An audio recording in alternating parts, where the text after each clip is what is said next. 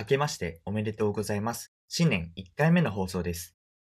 前回の放送が25日で、今日は15日っていうことで、この間に年末年始を挟んでいるんですけど、うん、僕毎年思うんですけど、このクリスマスから年末年始、もう正月とかで結構なんか楽しいことが続いてて、なんかこう気持ちがふわふわしてるじゃないですか。なんか気持ちがふわふわしてる後に来る、この日常生活。しんどくないですか？このお正月休み明けの2週間ぐらいが、なんか1年で一番しんどいなと思って。だってお正月が終わった1月とかただ寒いだけじゃないですか。この寒いだけの1月って一番しんどいですよね、ほんと。あの楽しかったお正月、懐かしいなとか思いながら、すごい大学とか、まあ高校とかもそうですけど、行ってたのを結構覚えてますね。で、まあ僕、この年末年始で実家に帰省して、祖父母の家とかにも行ったりしたんですよ。大晦日お正月前はすごいなんだろう、この楽しくて美味しいイベントをすごい楽しみだなって思ってたんですよ。したらね、ある日、なんかご飯とか飲み物をこう飲み込むとき、なんかこう左胸のあたりですね。喉ではないんですよ。喉じゃなくてこの左胸のあたりの、なんていうんですかね。まあ、胃の上っていうんですかね。胃のちょっと上らへんがなんかこう飲み込むとき痛いんですよ。なんか突然痛くなって、なんかご飯食べるのちょっと怖いなっていうか嫌だなと思うぐらい痛かったんですよ。うん、まあずっと食べ続けてたんですけど、痛くても食べちゃってたんですけど、でもなんか痛いなと思ってて。で、痛くなった時、なんかちょうどその後すぐ年末年始で、やっぱ年末年始って病院とか休みじゃないですか。うん、なんで、まあ今のうちに、まあ行っとこうと思って病院に。で、すぐ病院行ったんですよ。胃カメラとか入れて検査して、で、結果が出たら、うん、なんと、あの、逆流性食道炎。あの、名前ぐらいは多分皆さん聞いたことありますよね。うん、多分全員してると思うんですけど、なんかね、胃の胃酸が逆流して、で、食道の、なんか、食道と胃の境目ら辺ですね。そこら辺がちょっと炎症を起こしてるみたいな感じで、なんか胃カメラのかあの写真見たらすごい綺麗にわかるんですよ。炎症してるところが。なんかピンクっぽいとかちょっと赤っぽくなってて、ああ、これが炎症なんだなってのが素人目にわかるぐらいはっきり出てて。うん、まあ軽症だったんで全然大丈夫なんですけど、ただね、なんか病院で言われたのが、アルコールダメ、揚げ物もダメ、で食べ過ぎもダメって言われて。もうこの年末年始の楽しくて美味しいイベント、全部キャンセルです。まあ、ということで、はい、アルバイトのマスカット。2022年もポッドキャスト頑張っていきたいと思います。ということで、明けましておめでとうございます。コーヒーとマスカット第12回目の放送です。年末年始の楽しみって食べ物とお酒じゃないですか。で、当然朝から夜まで美味しい食べ物に囲まれてるわけですよ。僕以外はみんな健康なんで。うん、だから誘惑がいっぱいでいっぱいで。なんとか我慢して乗り越えました。生まれて一番しんどいお正月だったんじゃないかなってぐらい我慢して辛かったです。まあそんな食という楽しみを、まあ、失ったお正月だったんですけど、まあそんな中ね、ちょっと考えてたことがあって、それお年玉についてなんですよ。まあ、なんで大学生にもなって、もらえもしないお年玉のことを考えてたのかっていうと、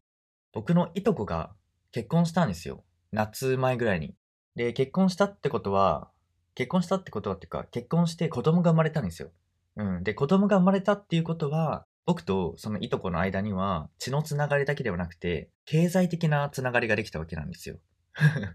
まあどういうことかっていうと、まあ、つまりお年玉をもらう側じゃなくて、あげる側になったわけです。嫌ですね。ついにこういう年になったのかなって思いましたけど。うん。でもね、僕絶賛金欠中なんですよ、今。まあ、今っていうかずっと金欠中なんですけど、まあお年玉あげるとしんどいわけですよ。で、そこで、まあなんとかお年玉あげない方法はないかななんて思ったりして。うん、最悪お金以外のものでなんとかできないかって、ちょっと悪あがきをしてた、し悪あがきをしてたわけなんですよ。こうネットで検索したりなんかして。で、まあその時にお年玉についていろいろ調べた結果、知らないことが、まあいろいろあって、なんかちょっと面白かったんで、まあ今日はちょっとお年玉についてお話しできたらなと思っています。まあ早速お話ししていきたいと思いますけど、お正月って、まあ鏡餅とか、まあいろいろ飾り付けしますよね。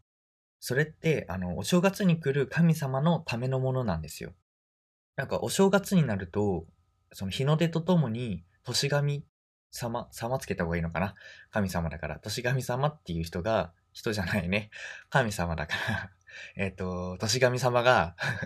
日の出とともに各家庭に来るらしいんですよ。それをこう、お出迎えじゃないですけど、その迎えるための飾り付け、それがなんかお正月の飾り付けで、まあ、鏡餅だったり、えー、鏡餅だったり、うん、ちょっと思いつかないんで、あのー、ここあったらカットしようかな。まあ、鏡餅とかいろいろ飾り、飾り付けするんですね。で、神様は飾り付けのそのお礼として、その家の人に新しい魂を与えてくれるんですね。で、その結果、この新しい魂のおかげで1年間健康に過ごすことができると。まあ、昔の人はそういうふうに考えたんですね。じゃあまあこれがお年玉とどんな関係があるのかっていうと、この神様から新しい魂をもらうことができるのは、その家族の代表の人、まあ、つまり、まあ、大体はお父さんですよね。うん、お父さんだけなんですよ、もらえるのが。まあ、それで、この神様からもらったものを、物だったり、まあ、お金だったり、そういったものに変えて子供たちに分け与えたのが、まあ、お年玉。っていうことで、これが始まりらしいですね。で、もともとはね、お年玉ってお金じゃなくて、まあ、お金もあったらしいんですけど、お金よりもお餅が主流だったらしいです。多分農家だったからかな昔の人が、大体が。そういうのもあるって、まあお餅が主流だったみたいです。で、これがお金に変わっていったのは、だいたい昭和の高度経済成長期。これをきっかけになんかお餅からお金に変わっていったらしいですね。うん。まあ、これ本当かどうかわかんないですけど、なんか、その高度経済成長で、こう農業よりも商業じゃないですけど、なんかサービス業とか、まあ今みたいに現代化したので、なんか農業をやめる。つまり米を作らなくなったので、より身近なものがお米よりもお金になった。だから、お年玉としてあげるのはお金が主流になったみたいな話があるみたいですね。あとは、大学の授業でなんか聞いた話なんですけど、なんか鏡餅を割って食べるじゃないですか、お正月って。なんかあれも、なんか鏡餅がなんか神様の一部みたいな風に考えられていて、その神様の一部を食べる口にして体に入れることで神様の一部を取り入れる。つまり一年間その神様の一部を食べることで健康に生きられると、そういう風に考えられていた。みたいな話もちょっと聞いたことあります。だいぶ昔の話なんで、ちょっと正確かどうかわからないんですけどね。まあ、なんとなくやってることも、もともとはなんか全部意味があった行為だったんですね。うん、今はその、なんだろう、形だけ残ってるといいんですかね。お年玉をあげるっていう行為だけ残ってるみたいな。うん、そんな感じらしいです。まあ、それでその、この鏡餅の食べるっていう話の授業つながりで、その時にもまた神様というか、昔ながらの伝統的な行事の話をしてたのが、なんかどっかの地域で体内くぐりっていう行事があるらしいんですね。まあ、どういったものかっていうと、なんか成人する、ちょっと年齢ごめんなさい、覚えてないんですけど、その、ある年齢になった時に、人間よりもちょっと大きいぐらいの岩があって、その狭い穴が開いてる岩みたいのがあって、そこをくぐるんですよ。子供がある年になると。で、それを体内くぐり、あのー、その女の人が子供を産むっていう行為に似ている。その岩をくぐって生まれてくる。新しく生まれてくるっていう意味で、まあそういう体内くぐりっていうのがあるらしいんですけど、なんかこれも実際、今やってるかわかんないですけど、なんか10年ぐらい前まではまだやってて、まあ、そういうのもあったりして、すごいなんだろう。やっぱり昔の人って神様とかそういうのを本当に信じていて、今の僕たちには失われてしまった、なんだろう、感性みたいなのがやっぱあったのかななんて思ったりしましたね。で、この体内くぐりで言うと、千と千尋の神隠しってあるじゃないですか。あのジブリの。ジブリだよね。宮崎駿監督の。あの、千と千尋の神隠しで出てくる長いトンネルわかります？車を降りて、あの、通るやつ。両親が豚になるじゃないですか。その前に不思議な世界に入っていく、あの長いトンネル歩いてった。あれは、あの、体内くぐりをなんかモチーフにされてるみたいな話は聞いたことあります。で、あれは、なんか体内くぐりを逆に入っていってしまった。千尋たちが。逆に入っていってしまったので、なんかあの、なんか不思議な世界じゃないですけど、あんな感じになってしまった。で、最後、エンディングでまたあのトンネルをくぐって出てくるじゃないですか。あれは逆に正しい方向にまた出ていく。新しい人間として生まれてきた。みたいな、なんだろ、意味が隠されてるみたいなのを聞きました。ごめんなさい。もう2年以上前、3年ぐらい前の話なんで、ちょっとあやふやなんですけどね。うん。なんで途中で出てくる車でそのトンネルに向かってる途中に出てくる地蔵様、お地蔵様みたいのもなんか実際のその体内くぐりのところになんかあったりして、なんかすごい、え、そうなんだというふうに思ったような記憶があります、授業で。まあ気に、あのー、興味ある人はちょっと調べてみてください。出てくるのかわかんないですけど、実際にその宮崎駿監督も、なんかこの千と千尋の神隠しをちゃんと理解したいのであれば、そういうのを勉強しないとダメだ、みたいな話はしていたっていうのを大学の先生越しに聞きました。なので興味ある人はちょっと調べてみてください。そしたら、あの、千と千尋の神隠しも、まあ何回も見たことあると思うんですけど、また違った見方ができるんじゃないかななんて思います。まあ話をちょっと戻すと、このお年玉の話ね。20年近くも生きてきて、お年玉もらってきて、なんか全くお年玉のルーツというか、起源みたいのを知らなかったんで、すごい勉強になったなと思って、で、面白かったなと思ったんで、ちょっと今回お話ししました。まあ、ちなみに僕はお年玉、今年、あの、お金じゃなくてお餅で乗り換えました。昔はお餅だったんだよって言って まあ僕はまだね、経済成長来てないんで まあ台所に置いてあったやつ、スーパーとかで売ってる、あの袋に入ってる、なんだろう、お雑煮とかに入れ入れるお餅ですね。あれを5個ぐらいあげました。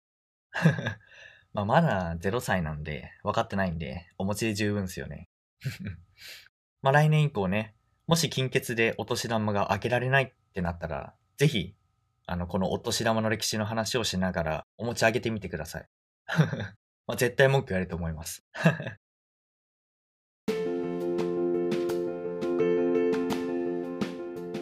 あっという間のエンディングですけれども、まあ、いとこが結婚したって話をしたんですけど、実は高校の同級生も去年の夏に結婚していたっていう話を最近聞きまして、うん、なんか僕の周りで第一次結婚ブームなんですよ。なんかまだ20代前半だし、学生なんで、結婚なんてまだまだ先の話だろうなんて思ってたんですけど、全然そんなことないんですね。今までは何だろう、ああ、今年も彼女できなかったなーなんて 思ってましたけど、もはやこれからは今年も結婚できなかったなーなんて思いながら人生を歩んでいくと思うと、すごい悲しいというか、辛いんですけど。ということで、感想、質問は Twitter でハッシュタグ、コーヒーとマスカットをつけてつぶやいてください。コーヒー、マスカットはカタカナでハッシュタグ、コーヒーとマスカットです。Twitter アカウントのフォローも待ってます。アカウントは、アットマーク、ARB、アンダーバー MSCT です。現在、Spotify、Apple、Google で配信をしています。詳しくは詳細に載せていますので、ぜひ確認してみてください。そして、各ポッドキャストでの評価、まあ、ポチッと押してもらえると嬉しいです。すぐ片言みたいになっちゃいましたけど。ぜひお願いします。それではまた次回。さようなら。